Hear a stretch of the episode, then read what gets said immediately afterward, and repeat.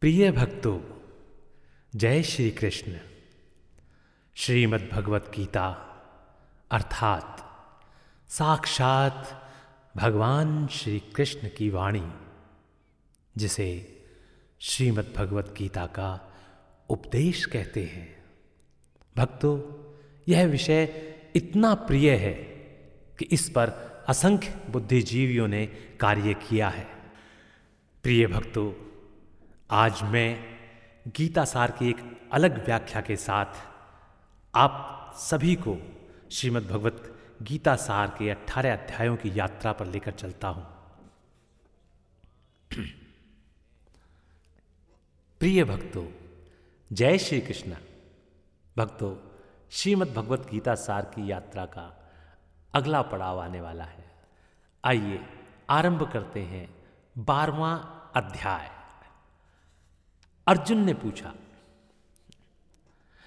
इस प्रकार जो भक्त सदैव योग युक्त होकर आपकी उपासना करते हैं और जो व्यक्ति परम ब्रह्म को भजते हैं, इन दोनों में कौन सा श्रेष्ठ योगी है? श्री भगवान बोले, जो मेरे विषय में मन लगाकर श्रद्धा पूर्वक मुझको भजते हैं, वे उत्तम योगी हैं, परंतु जो इंद्रियों को संयम करके सर्वत्र समदृष्टि रखने वाले सब प्राणियों के हित में लगे हुए अकथनीय अव्यक्त, सर्वव्यापी, अचिंतनीय, निर्विकार, अचल, ध्रुव अक्षर का भजन करते हैं, वे भी मुझे प्राप्त होते हैं। अव्यक्त में जिनका चित्त आसक्त है, वह कष्ट अधिक पाते हैं, क्योंकि अव्यक्त गति को प्राणी कष्ट से पाते हैं। हे पार्थ, जो प्राणी अपने सब कर्मों को अर्पण करके मेरी शरण में आकर अनन्य भक्ति से मेरा ध्यान करते और पूजते हैं, उन शरण में आए हुए भक्तों का मैं थोड़े समय में ही मृत्यु युक्त संसार से उद्धार कर देता हूँ। मुझमें ही मन रखो, मुझमें ही बुद्धि रखो, तब तुम मुझमें ही निवास करोगे। इसमें कुछ संदेह नहीं है। हे धनंजय यदि इस प्रकार तुम मुझमें अपने चित्त को लगाने में समर्थ न हो तो अभ्यास योग द्वारा हमारे पाने के लिए बारंबार यत्न करो। यदि अभ्यास भी न कर सको तो मेरे उद्देश्य से व्रतादि ही करो। यदि मेरे लिए तुम कर्म करोगे तो तुम्हें मुक्ति प्राप्त होगी। और यदि ऐसा भी न कर सको तो मन को रोककर अनन्य भाव से मेरी शरण में आ जाओ और फल की आशा छोड़कर कर्म करो, क्योंकि अभ्यास से ज्ञान उत्तम होता है और ज्ञान से ध्यान श्रेष्ठ है और ध्यान से कर्मों के फल को त्यागना श्रेष्ठ है। त्याग से शांति प्राप्त होती है, जो किसी से द्वेष नहीं करता, सबका मित्र है, दयाधारी है, ममता और अहंकार जिसमें नहीं है, सुख दुख को जो समान जानता है, क्षमावान है, संतोषी है स्थिर चित्त इंद्रियों को वश में रखता है, दृढ़, निश्चयवान है। मुझमें अपने मन और बुद्धि को लगाए हुए है, ऐसा मेरा भक्त मुझको प्रिय है।